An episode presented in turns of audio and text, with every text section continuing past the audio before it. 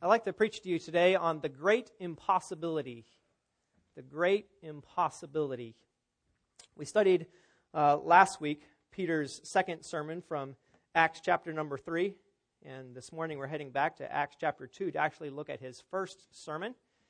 Um, I was going to say, unfortunately, we're heading to Acts chapter 2, but uh, there's no unfortunately uh, in, the, in the plan of God. Uh, we were praying against me being here today, but uh, that wasn't the Lord's will, so uh, I'm glad to be here. And uh, we looked at Peter's second sermon last week because it focused specifically on the crucifixion. And we're looking at his first sermon in Acts chapter 2, the very first sermon from Pentecost, because it focuses in a special way on the resurrection. We use the word impossible to mean various things. And often, when we say impossible, we don't actually mean outside the realm of possibility we mean it's more like it's difficult or it's doubtful. It's kind of like other words we use, like unbelievable and other things, where they don't really mean exactly we say impossible. It's just, eh, it's probably not going to happen. Uh, and you've used it like this. It's just common usage. Uh, we, we use a term in sports. It is just impossible to beat that other team. Well, actually, in sports, there is no, there is no team that's impossible to beat. It's just, it's just an expression. It's just the way we use the word. Uh, you, might, you might use it in reference to uh, somebody's cooking. It is impossible to make a better cookie than my wife's or than my mom's or whatever, whoever your standard of, of the best is. Well, that's not actually true. There probably is somebody who could do a better job, but you're saying it's, it's impossible. And uh, people have said other things are impossible, and, uh, and they weren't right. For instance, there was a time when I imagine people said it's impossible for men to fly.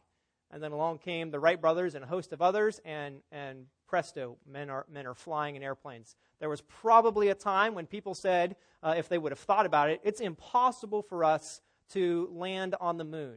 Uh, and yet that actually wasn't impossible, it was within the realm of possibility. But today, we're going to allow Peter to preach to us about the great impossibility. And the great impossibility from Peter today is that it was not possible for Jesus to stay dead. There was no way Jesus could stay dead. There wasn't a chance. There wasn't a, a remote possibility. It, it wasn't even questionable. It wasn't even as if, well, we're, we're hopeful, but we're not entirely sure. You see, it was impossible for Jesus to stay dead. And so this is a joyful impossibility for us to consider today. Today we need to realize that Jesus Christ most certainly rose from the dead. And because he did, you must repent from your sin and believe him. Jesus Christ most certainly rose from the dead.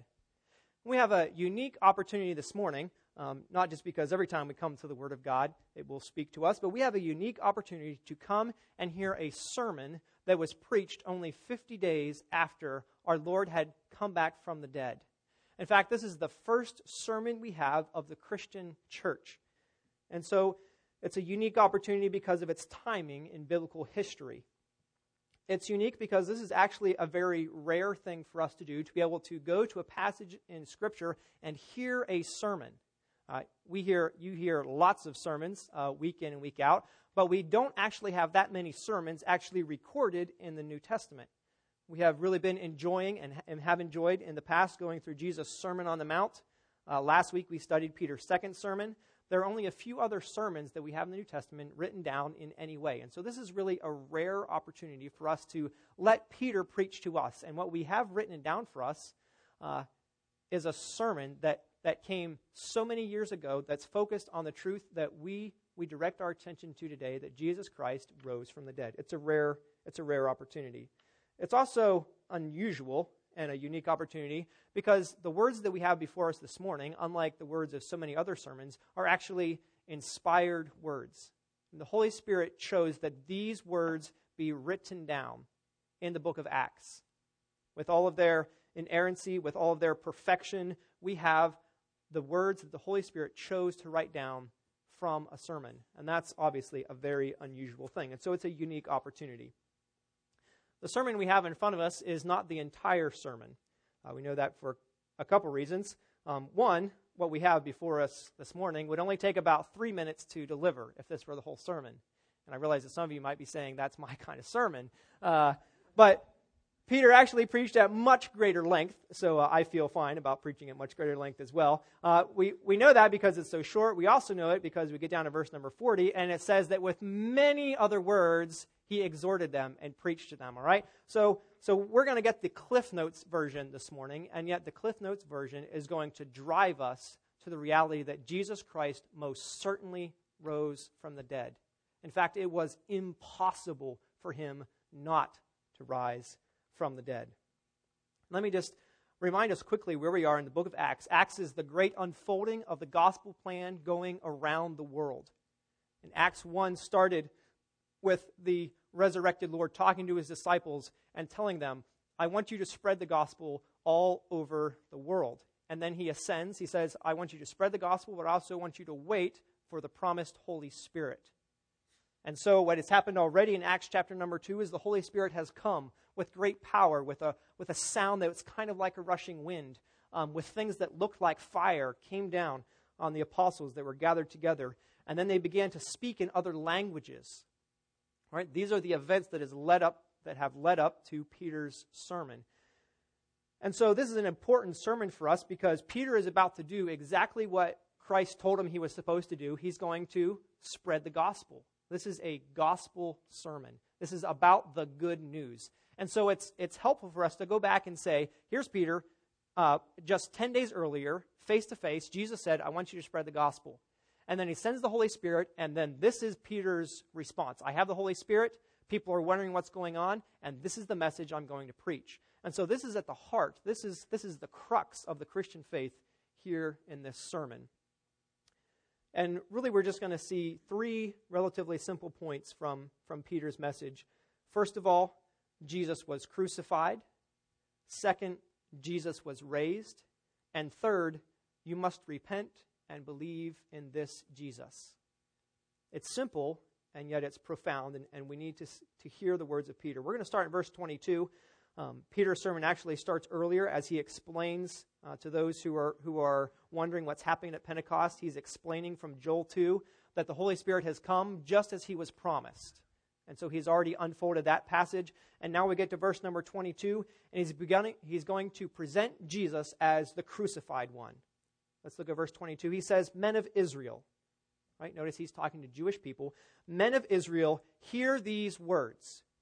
Jesus of Nazareth, a man attested to you by God with mighty works and wonders and signs that God did through him in your midst, as you yourselves know, this Jesus, delivered up according to the definite plan and foreknowledge of God, you crucified and killed by the hands of lawless men. Now, there's a lot of words in there and a lot of thoughts in there, and if we were going to boil down that sentence to, to its core, to, to, the, to the to the main subject and the main verb of that sentence, the idea is Jesus was crucified, or you crucified Jesus. That's, that's Peter's opening statement to these men of Israel. And he says, Men of Israel, hear these words. When he says hear these words, uh, he's, not, he's, not, he's not just saying uh, something for no reason. Obviously, they're going to hear these words if he keeps talking. So, why does he say, hear these words? He's telling them to do more than, more than just physically hear something. He's telling them, I want you to listen, and I want these words to sink into your heart. And that's what we need this morning, too, right? We need to hear the words of Peter. We've read these words already. I'm going to continue to read these words, but you, we need to hear them this morning. In other words, actually let the truth penetrate our hearts. He says, Men of Israel, hear these words. And then he begins to present Jesus. And he says that Jesus was crucified despite God's identification. He says he was Jesus of Nazareth, a man. This is a historical person. He's Jesus of Nazareth. He's a man, and then it says, attested to you by God with mighty works and wonders and signs. When it says that he was attested, it has the idea that he was, he was accredited, he was presented. They use this word, sometimes they would use it for um, government office holders. Um, they would also use it before that person came into office. So, for instance, we would use the term president elect, right? He's, he's not the president yet, but he's coming. That, that's part of the idea of this word. He was attested. He, he had his stamp of approval that was already on him, and something was going to happen. He was, he was attested. He was proved. And how was it that a man, Jesus of Nazareth, was attested, was proven, was identified by God? How did God do that? Well, Peter says he did it with mighty works and wonders and signs. That word mighty works, uh, you might have miracles in front of you. That's the idea of, of any, any kind of miracle that Jesus would do. It was a mighty work. They use the words the word wonder, and that, that word is intended, uh, it was used because the wonder, the miracle, was supposed to have an effect on the people who saw it. And the effect was supposed to be amazement. That, so that's another word for miracles. It's supposed to amaze us. And so God identified Jesus, the, this man of Nazareth, and he showed that he was more than just a man through miracles, through wonders, and through signs. Right? That's a word that means to, to point to or to signify a deeper spiritual truth. Right? That was the point of Jesus' great, great and miraculous deeds, even the deeds that we've been studying in the book of Matthew together. They were miracles, they were signs of power and authority. They were wonders. They were supposed to make people be amazed. They were signs. They were signposts pointing to something, to the deity of Jesus Christ. And it says that God was the one doing these things through Jesus in your midst, as you yourselves know. I mean, remember in the sermon, Peter is talking to people who had been alive when Jesus was on earth. And they had seen his miracles, and they had heard about the wonders, and they had seen the signs. And Peter says, You know this. You see, God identified this Jesus as his unique one. It's interesting that throughout the book of Acts, wonders and signs are never separate. It's never that there was just a miracle or a wonder done for the sake of doing a miracle. Uh, it's not that we're supposed to go, oh, wow, a miracle, let's be amazed. It's a miracle and a sign, it points to something. It's interesting that the original signs and wonders movement was not about self aggrandizing displays. The signs and wonders that Jesus did were for pointing to himself and pointing to his power and pointing to his greatness. That was the purpose. And so Peter says, Look, this Jesus, he was identified by God. But this Jesus, verse 20 through verse 23, this Jesus was delivered up according to the definite plan and foreknowledge of God. You see, Jesus was crucified despite God's identification, but according to God's plan. Look at the plan of God in verse 23. This Jesus, the one who had done all of these things, that God had given him power, who identified as the Messiah, he was delivered up. Guys, remember where we've heard uh, Peter use those words before? If you were here last week, Peter talked about you delivered him over to Pilate. And here it says that God was the one who was del- who delivered up Jesus according to the definite plan and the foreknowledge of God the, the definite plan. We can, all, we can all understand that, right? God had a plan, and that plan was definite. There, there was certainty. God's plan was for Jesus to be delivered up. And, and that word, definite plan, is paired with another word. It says definite plan and foreknowledge of God. Definite plan is relatively self explanatory and, and easy for us to understand. The word foreknowledge, though, has historically taken uh, some abuse and, uh, and has suffered from some misunderstanding. And, and we need to be clear on, on this because as we talk about the great impossibility, the impossibility of Jesus stay dead, we need to understand what, what started that. And what started it was the death of Jesus. I mean, that's, that's why we need a resurrection because Jesus is dead. And so if we're going to ask ourselves, how did that happen? We need to be able to answer the question, why? Why did Jesus die in the first place? And this verse says it was because of the definite plan and it was the foreknowledge of God. Now, there are some who would say that, that foreknowledge of God basically just means that, that because God is outside of time, he looks down through time and he sees what people are going to do and he sees the choices they're going to make. And then he looks at their choices and he goes, okay, because I know they're going to make this plan, uh, I'm going to come up with a better plan. So I know that the Jews are going to kill Jesus. And uh, so I'm going to come up with a plan. I tell you what, uh, I'll raise him back from the dead. All right? That would be a misunderstanding of the idea of foreknowledge. You see, if God foreknows something, and specifically of an event, what he knows is certain. You understand that? Because God foreknew this before there ever was any time at all. And so there was a certainty that Jesus would die. What Jesus, what God foreknows, God plans. All right? And there was no way that plan was going to be altered. God planned this whole thing. It was according to his definite plan, and it was according to his foreknowledge. And he decreed this. 1 Peter 1.20 tells us, this is a, a theme from Peter. He says in 1 Peter 1.20, Jesus was foreknown before the foundation of the world, but was made manifest in the last times for the sake of you, who through him are believers in God, who raised him from the dead and gave him glory, so that your faith and hope are in God. You see, since Friday, the Friday of the crucifixion, God wasn't sitting around going, man, how did, how did this happen? What am I going to do to fix this? Uh, we've got a big problem on our hands. Jesus is dead, and uh, I've got to come up with an idea.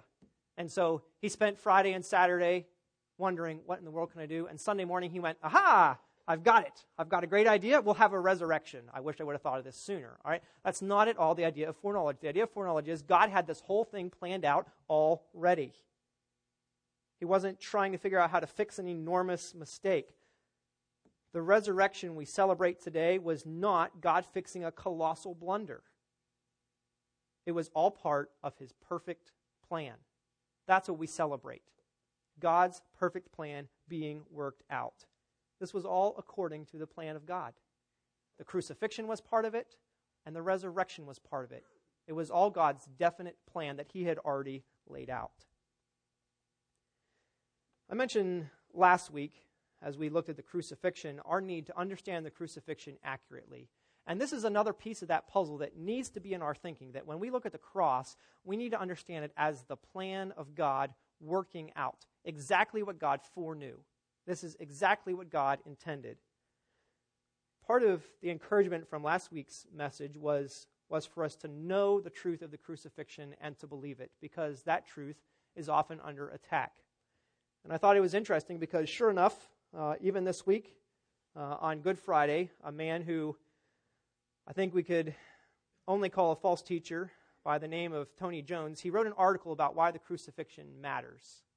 And this is what he said Some people today might find it compelling that some great cosmic transaction took place on that day 1,980 years ago. That God's wrath burned against his son instead of against me.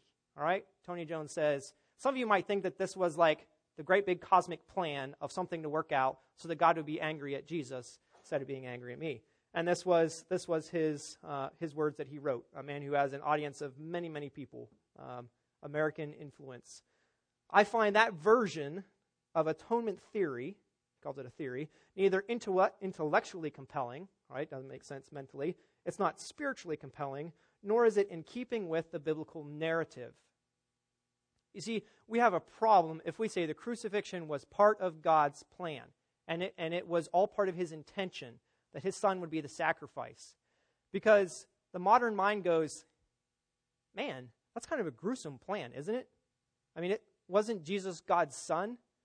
Eh, you really mean to tell me that from before the beginning of the world, that God decided that he was actually going to sacrifice his son?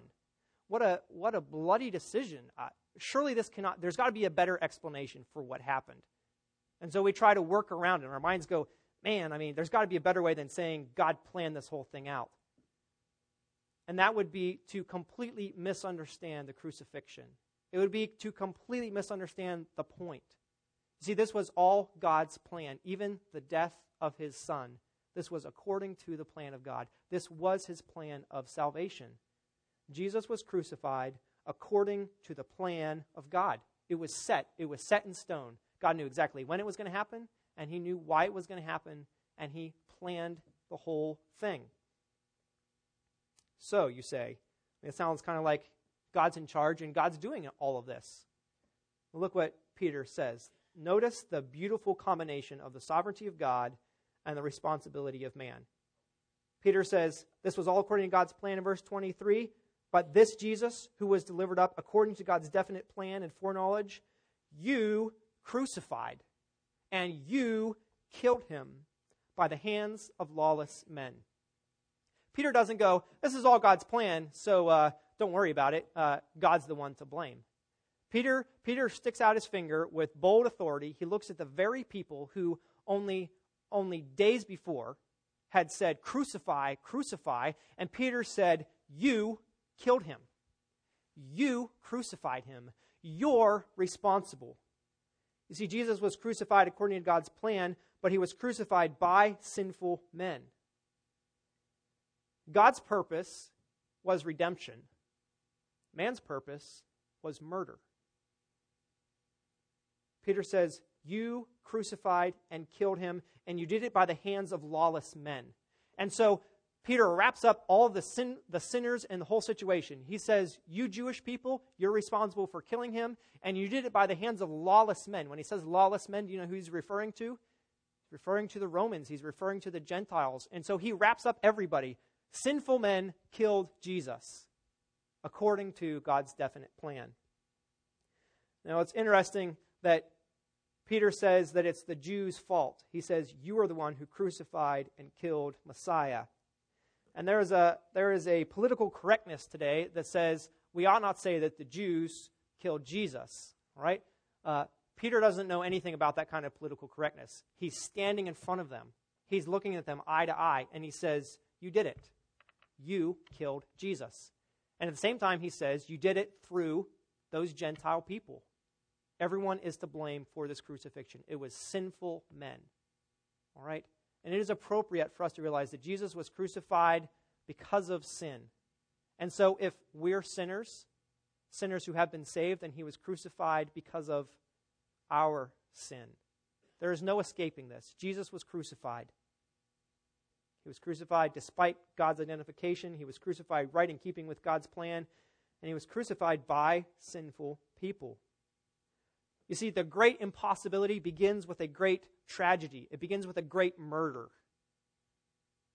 We need to know why Jesus died. We have to know that.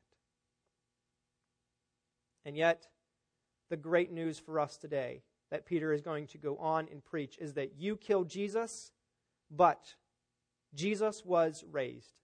Verse number 24 God raised him up, loosing the pangs of death because now, see this because it was not possible for him to be held by it. It was not, it was not in the realm of possibility for Jesus to stay dead.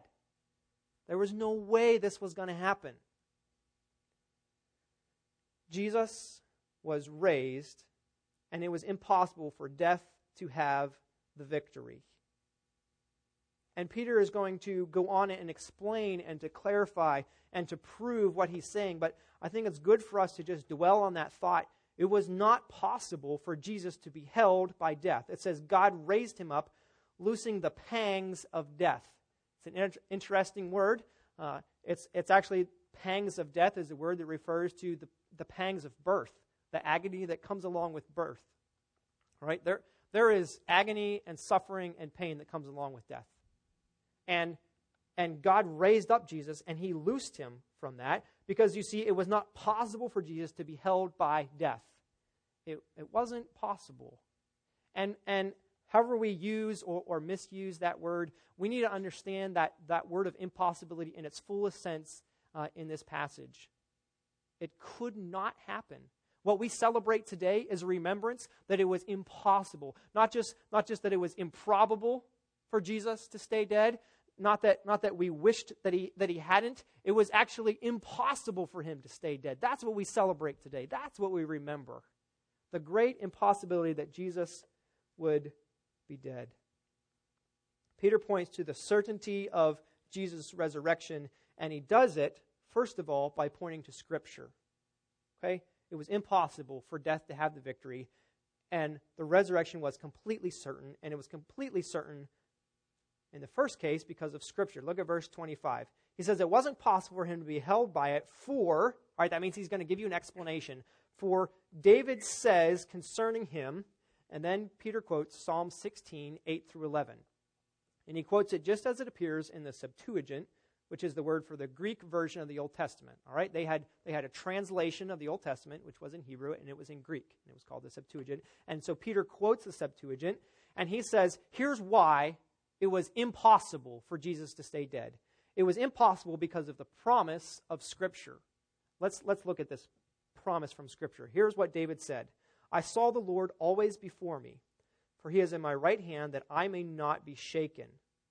Right? So we see the Lord, it's referring to God. He's, he's always before me, David says. He's at my right hand. I don't have to be shaken. I don't have to be afraid. In fact, not only do I not only am I not shaken, verse 26, therefore my heart was glad and my tongue rejoiced. Right? So there's joy because of the presence of God. My flesh also will dwell in hope. Right? There's hope because of the presence of God. And look at verse 27. And here's the promise that, that Peter is pointing to. For you will not abandon my soul to Hades, or let your Holy One see corruption. It says, You will not abandon my soul to Hades.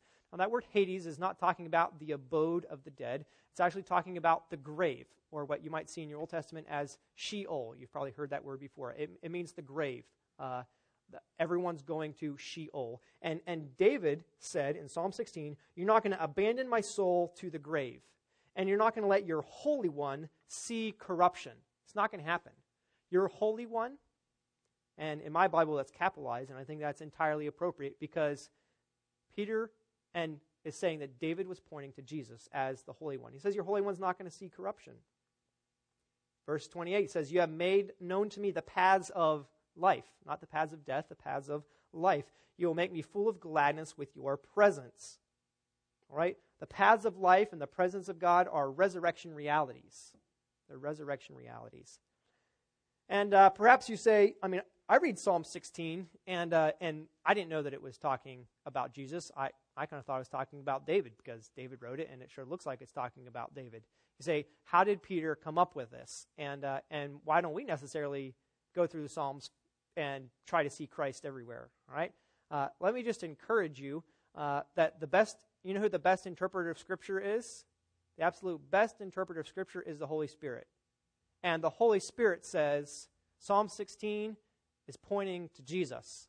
All right? And there are other times in our New Testament where the Holy Spirit specifically says this Old Testament passage is pointing to Jesus. And so when the Holy Spirit does that, we go, okay, done, done deal. If, if the Holy Spirit says it's pointing to Jesus, it's pointing to Jesus. Now, I'm no Holy Spirit, and, uh, and I'm no Peter either. And so I might approach the Old Testament with, a, with caution in seeing Jesus behind every bush or every stone, as some people have tried to do. But the point here is this is the Holy Spirit's interpretation of Psalm 16, all right? And, and this is how Peter interprets it, all right? This is an interpretation you can trust in this sermon, all right? You can trust this. Look at verse 29.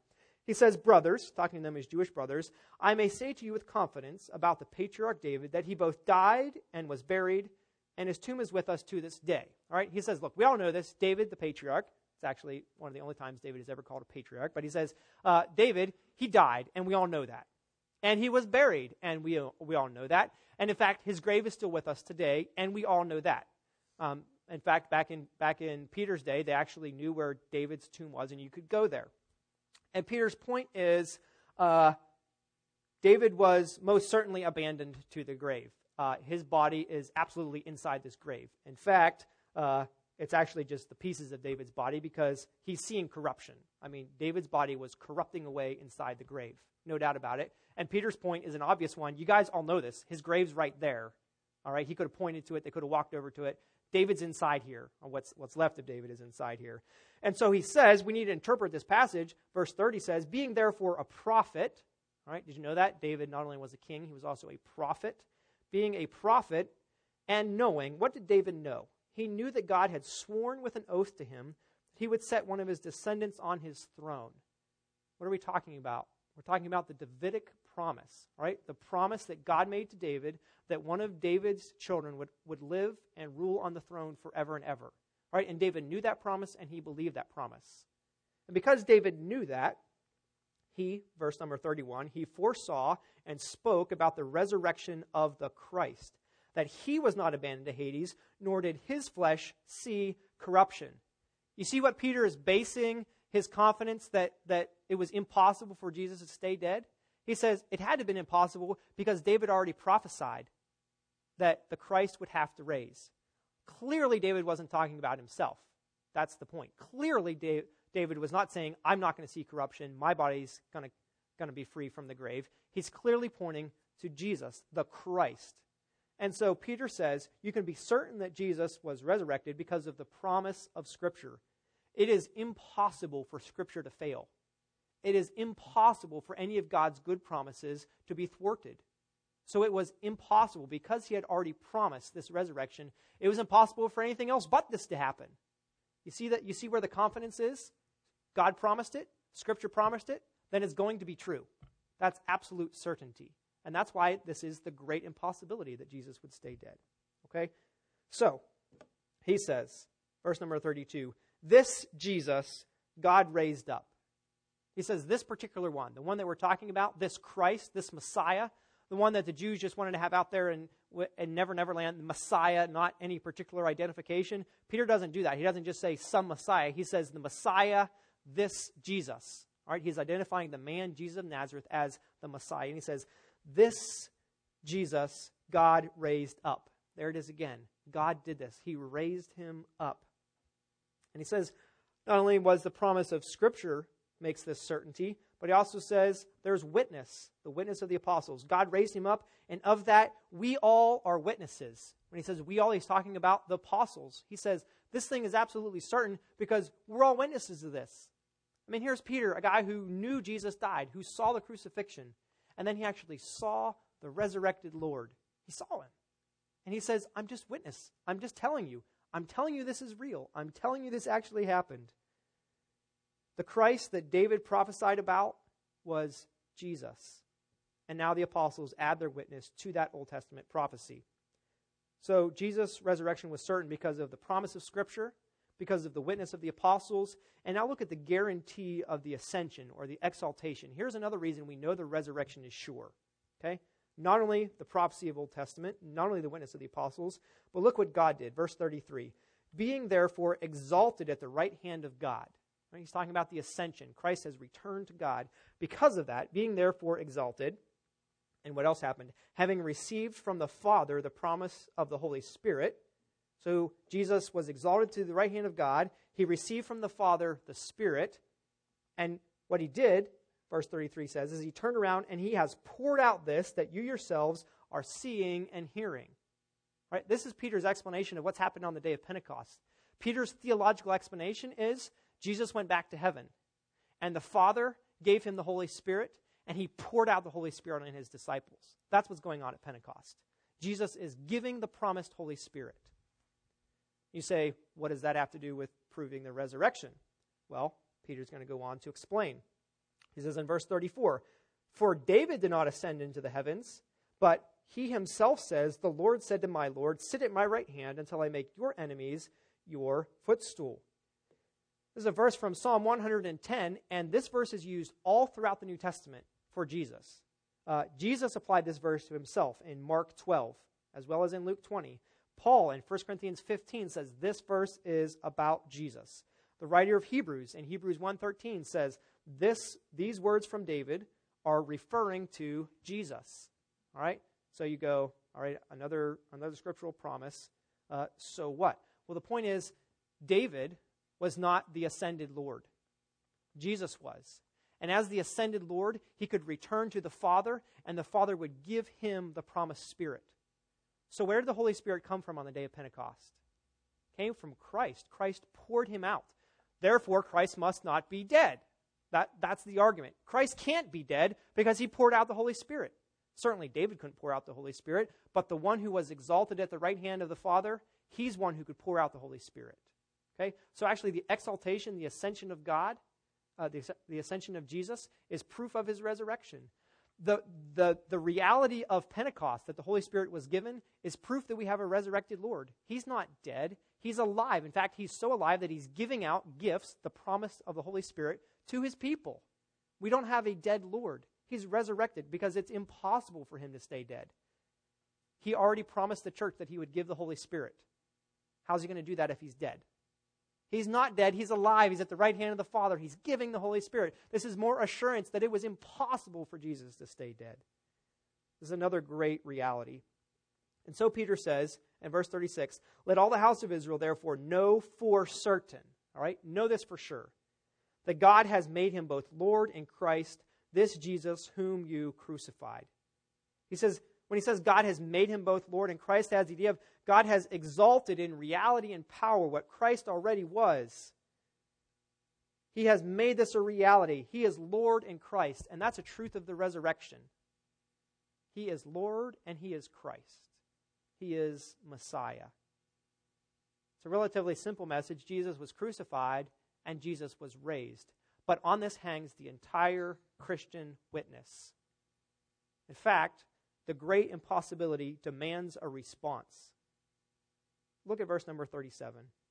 Now, when they heard this, these Jews, when they heard this, they were cut to the heart. And they said to Peter and the rest of the apostles, Brothers, what shall we do? This first sermon that came on Pentecost that preached that Jesus was crucified and then preached that he was raised, it had an effect on people. It says they were cut to the heart. And that's a, that's a very vivid, it's a, it's a very alive word. It, it actually talks about what would happen like in a sword fight or in a spear fight when somebody penetrates the armor and deals a death blow. In other words, that sword cut all the way in and there was no recovering. That's the word that is used here. It's not that these Jews threw up their arms and it was just a glancing blow and, and whew, that, that sermon kind of had some heat to it and it, it got me a little bit. No, the point was this thing cuts to the heart like, I can't get away from this sermon. I, I can't escape this truth. We're saying that it was impossible for Jesus to stay dead. And so if that's true, then I'm cut to the heart because we crucified him. You know, there's something very, very right about guilt over sin. We live, in, we live in a society that wants to say that, the guilt is always bad, and you just need to escape your guilt, right? So, whatever it takes to escape your guilt feelings, whatever your guilt feelings are over. You need to take a little more medicine, or you need to have a little more vacation, but whatever you do, don't feel guilty about anything, all right? Uh, it's interesting that this message, it produced its desired effect, which was, I'm cut to the heart. I'm guilty. I'm condemned. I have a problem, and there's no escaping that reality. I'm cut to the heart. So, what are we going to do? It would, be, it would be good for us, and it would be right for us to be struck with the weight of sin and lostness. That instead of, instead of saying, I mean, sometimes I, I feel kind of bad about sin, and, and that's a terrible thing. I need to stop feeling bad. I mean, these people needed to be under the weight of the conviction. They needed the guilt that would drive them to Christ. It was right for them to go, It's true. We crucified Jesus. And if it's also true that Jesus rose from the dead, then we did wrong. You see, the, the, the right response to this great impossibility is that we must repent and believe in Jesus. That's exactly what Peter says. What shall we do? verse 38. And Peter says to them, What you need to do is repent. That's what you need to do. If it's true that Jesus was crucified, and you all know that it is, and if it's also true that Jesus rose from the dead, then what you need to do is repent right now. Right now, you need to turn from your sin. That, that word of repenting, which means go in a whole different direction. Instead of these Jewish people saying, We crucified Jesus and that was a good decision, they turn their back on that and say, How horrible was our sin that we, by the hands of sinful people, we killed our Messiah. We killed the holy and righteous one. What were we doing? What, a, what an awful thing that was. How sinful of us to reject our Creator. How wrong it was for us to deny the one who made us. Man, we repent. We turn from that. Instead of saying crucify, we say, I, am going to turn in trust and belief. That's, that's the same response that the resurrection still has on us today. I mean, beloved, if the resurrection is true, we have to turn from our sin. Because that means that Jesus was no ordinary man. That meant that, that the crucifixion was not just something sad, it actually means that something was happening at the crucifixion. Our sin was being paid for, and he was raised because he's the Lord and he's Christ. And so, who else would we trust in? He's our Messiah, and the resurrection proves it. The resurrection teaches us we must repent and turn to him, not to ourselves, to him, this crucified and then resurrected one. We must repent. Peter says to them, You need to repent and you need to be baptized, every one of you, in the name of Jesus Christ for the forgiveness of your sins, and you will receive the gift of the Holy Spirit. This verse has often been twisted for people to, to teach that baptism is necessary for the forgiveness of sin, and that somehow this verse teaches baptismal regeneration, is the fancy name for that, baptismal salvation. So if you haven't been baptized, then you're not a believer. Now, we need to understand this morning that the message of baptism is, is closely connected to the preaching of salvation in Acts. Okay? There, there's no getting around that. Over and over again, the disciples said, You need to believe in Jesus, you need to repent, and you need to be baptized. I mean, we're not saying these things don't go hand in hand, but Scripture never presents baptism as a means of salvation, and it's not doing so in this verse either. All right? You say, Well, I don't see any explicit call to belief here. It just says repent. Well, these people are called believers down in verse 44, and there's the assumption if you're going to repent, I mean, if these Jewish people who, who just killed Jesus these 53 days ago, if they repent, then obviously they have had a total change of belief. Their whole worldview has shifted. So belief is, is just assumed in repentance. And then the action of baptism is, is the necessary response of somebody who says, instead of identifying with the Jewish people who are saying, I should crucify him, I'm going to identify myself with Jesus Christ. It's interesting that the repent is actually a plural word. It says, you all need to repent. All right? I know as soon as I say plural word, uh, that breakfast is making you feel even more sleepy, all right? But you need to understand this, all right? Repent is to all of you. All of you need to repent. And the interesting thing is that be baptized is a singular word. Say, okay, uh, still not making any sense big whoop de doo. All right, you all need to repent, and individually, you need to be baptized. All right? Just in changing from a plural to a singular, there's already the hint that these two things are, are, not, are, are not the same idea. He didn't say, you all repent and you all be baptized. So there's already a distinction in these two, just because he says you all need to repent and, and individually you need to be baptized. Not only that, not only is that an argument saying these two aren't identical, all right? Repentance is not identical with baptism, they're not the same thing. There's also um, the very good possibility when we read, Be baptized, every one of you, in the name of Jesus Christ for the forgiveness of your sins, that we're not, we're not talking about the purpose. The, the purpose of baptism is not for the forgiveness of sins. Rather, it's on the ground or on the basis of. And I think the best way of understanding this verse is repentance is at the head of this verse, all right? You need to repent. And that repentance is going to lead to a bunch of other realities. It has to lead to baptism. I mean, if you're if you're our believer, and Peter's telling us to Jewish believers, but the same is true for us. If you're a believer, you've got to be baptized. It, it's it's going to happen, all right? For repentant ones. You're also going to have forgiveness of sins. And you will also receive what else? The gift of the Holy Spirit. All right, all of those, all of those things flow from the fountainhead of repentance. All right, so repent, turn to God, and and all the rest of these things will be a reality in your life. All right, we are not believers because we have gone through some spiritual ritual. If you're a believer, if you're a Christian today, it is only because you have placed your faith in the work that Jesus Christ did, in Him crucified, and in the resurrection we don't have a resurrection, we don't have a Christ to believe in. If you don't correctly understand the crucifixion as Him paying for your sins, it doesn't matter that He was raised if He didn't accomplish what He said He accomplished on the cross. The whole package must be put together.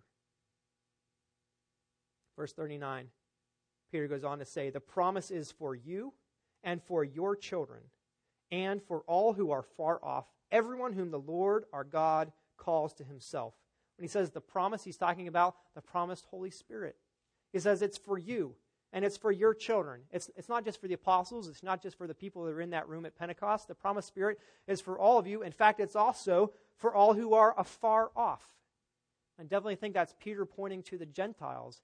In fact, anyone want to guess where Peter got this description? If you were here last week and you're guessing Isaiah, then that was a great guess because it's Isaiah who talked about the gospel and the promise coming to the people who are afar off because Peter's mind was saturated with the teaching of Isaiah. And here it shows up again, just like it showed up in last week's sermon, here it is in this week's sermon. Peter says, This promise is for all those who are afar off. It's for us too.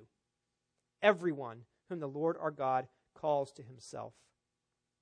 And then we see the amazing effect of this sermon. Verse 40 With many other words, he bore witness and continued to exhort them. And he said, Save yourselves from this crooked generation. These, these twisted, stubborn, stiff necked generation, you need to save yourself from them. You need to turn a new direction. You need to be saved from them. And he said that with many other words. And so, verse 41 says, Those who received his word, Peter's word, they were baptized. So they received, they accepted, they believed, they agreed. All right, this is true. And so those people were baptized, and there were added that day about 3,000 souls. On this day of Pentecost, 50 days after the resurrection, on this Sunday, and this day was a Sunday, the church multiplied by about 26 times in one moment. They went from right around 120 believers to 3,120 believers in a moment. And they did it because of the gospel message that was preached to them. Peter told them about the gospel events. He told them about the crucifixion. He told them about the resurrection. He said, There are these events you need to know about the gospel. He, he told them about the gospel witnesses. He said, The Old Testament witnessed to this resurrection. And he said, We, as apostles in the New Testament, we witness to this resurrection. He told them about the gospel promises promises that had been made in the Old Testament to David, promises that were fulfilled in the New. And he also told them about the gospel conditions. You need, you need to believe this message. And so Peter presents Jesus as the historical man, and he presents the crucifixion and the resurrection as historical realities that have extreme theological significance. They have meaning. They are for now, they are contemporary. Jesus Christ was crucified, and Jesus Christ was raised, and because of that, because of what we celebrate at Easter on Resurrection Sunday. We must repent and believe in this Jesus. If, if you believe those first two things, Jesus was crucified and Jesus was raised, you can't do anything else except repent from your sin. Nothing else would follow. The great impossibility that Jesus would stay, that he would be dead, it demands that we repent. It demands it. We don't have an option. And so today, let me encourage you, if you are a believer, you need to know the full truth of the crucifixion. We talked about it last week. We've returned again to it this week. And, and Peter provides another piece of the puzzle when it comes to the crucifixion that this was all part of God's masterful plan. This needs to be re- a reality in our lives that we know the full truth of the crucifixion. Why did it happen? What does it mean? What is its significance? We need to be cross centered people. We need to know the full truth. It will help us think accurately about God, it will help us think accurately about His plans. We need to understand the crucifixion. But as Peter said, and as we must reiterate today, the great impossibility of Jesus' death and staying dead, it demands a response. It demands belief. And and really, you only have two options as people who are sitting here today. You can either say, I believe it. I believe this message. I believe that there was a man named Jesus who was crucified and he died and he did not stay dead. I, I believe that. I will trust in that. I will trust in that even though I have never seen somebody come back from the dead, even though I know that's outside the realm of my experience, outside the realm of my thinking. I'm going to look at Scripture and I'm going to say, this is true. And my response is going to be, I believe this. In fact, I'm going to place all of my confidence in this Jesus. And I'm going to say, man, there's no way for me to achieve heaven on my own. There's, there's no way for me to find salvation myself. I need someone who is more powerful than death and who is more powerful than sin, and I'm going to believe him. Or you can have a response of doubt that says, that's not very scientific that people come back from the dead. That's not very true to my experience. Uh, I'm willing to go along to a certain point. There, there was a guy named Jesus. Uh, he probably was crucified. Uh, and it's a good thing he was a good example because now he's dead. All right? Those are your options. You'll either believe or, or you'll doubt. And Peter's message is you must believe. You must repent. You must turn from your sin. You need to trust these realities. Trust that the man named Jesus died on a cross for your sin, and then he rose because it proved that he's the Lord and it proved that he's the Messiah. And if you're not going to trust in the resurrection of Jesus of Nazareth, you need to find a new Messiah. Okay? If Jesus of Nazareth is still in the grave, then we're still looking for the Messiah. Those are our options this morning. We either believe or we doubt. This great impossibility also demands a response of worship from us as believers. We, we need to remember this great victory. We need to remember that there was no way that Jesus was going to stay in the grave.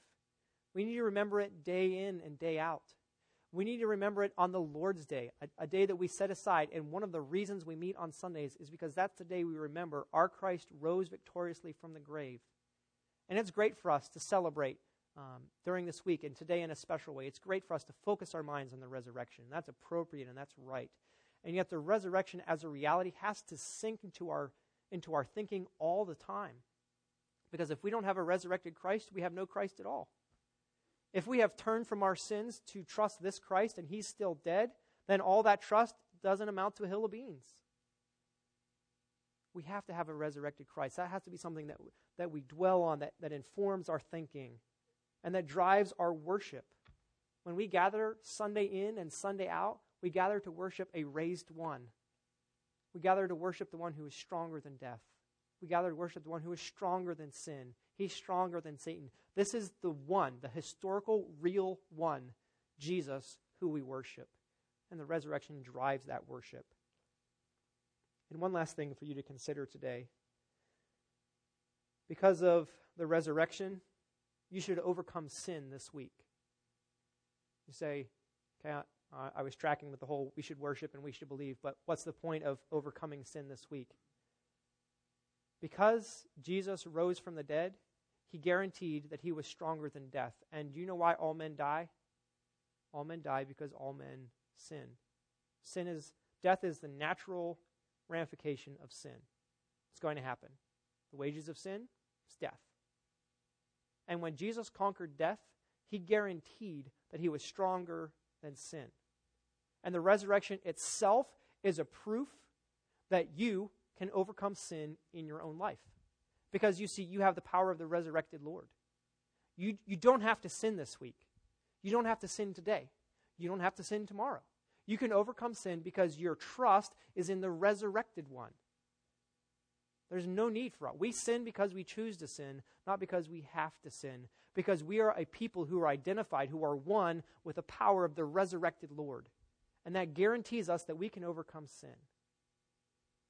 So, are you struggling? Have you been struggling with a sin that has been nagging at you and you have fought it on and off again and on and off again and you hate your sin and yet you find yourself struggling again and again and again?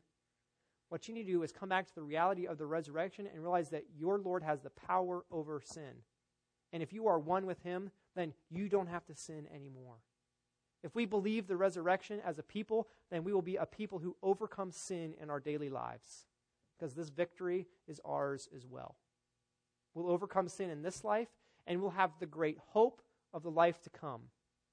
Do you know why we anchor our hope that there is an eternity to come? Do you know why we anchor our hope that those who have already died are with our, are with our God?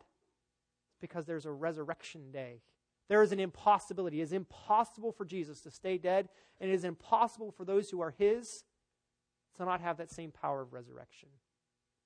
What we celebrate today is the victory, the power of Jesus over death and sin. He was crucified, but he was raised. That is good news for us today and every day of our Christian lives. Let's all pray.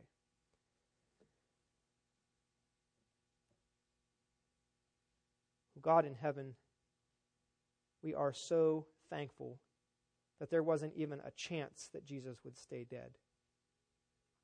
We are so thankful that this was certain and sure and guaranteed. That this Jesus, who we worship as your Son and our Savior today, he is the victorious one.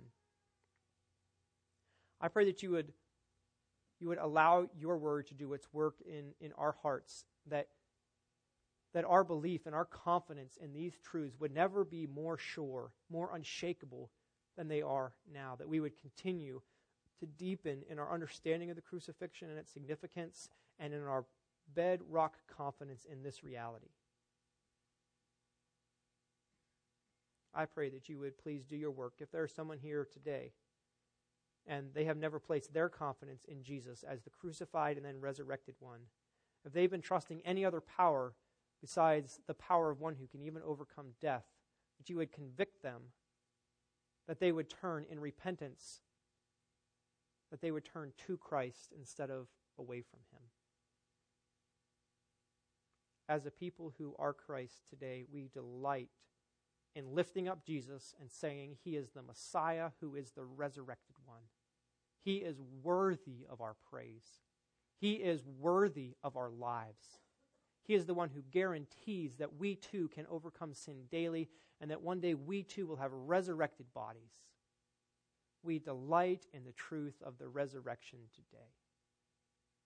And we pray to you in the name of Jesus, not a dead Jesus, but our living Lord who is even in heaven now interceding for us. In Jesus' wonderful name we pray. Amen.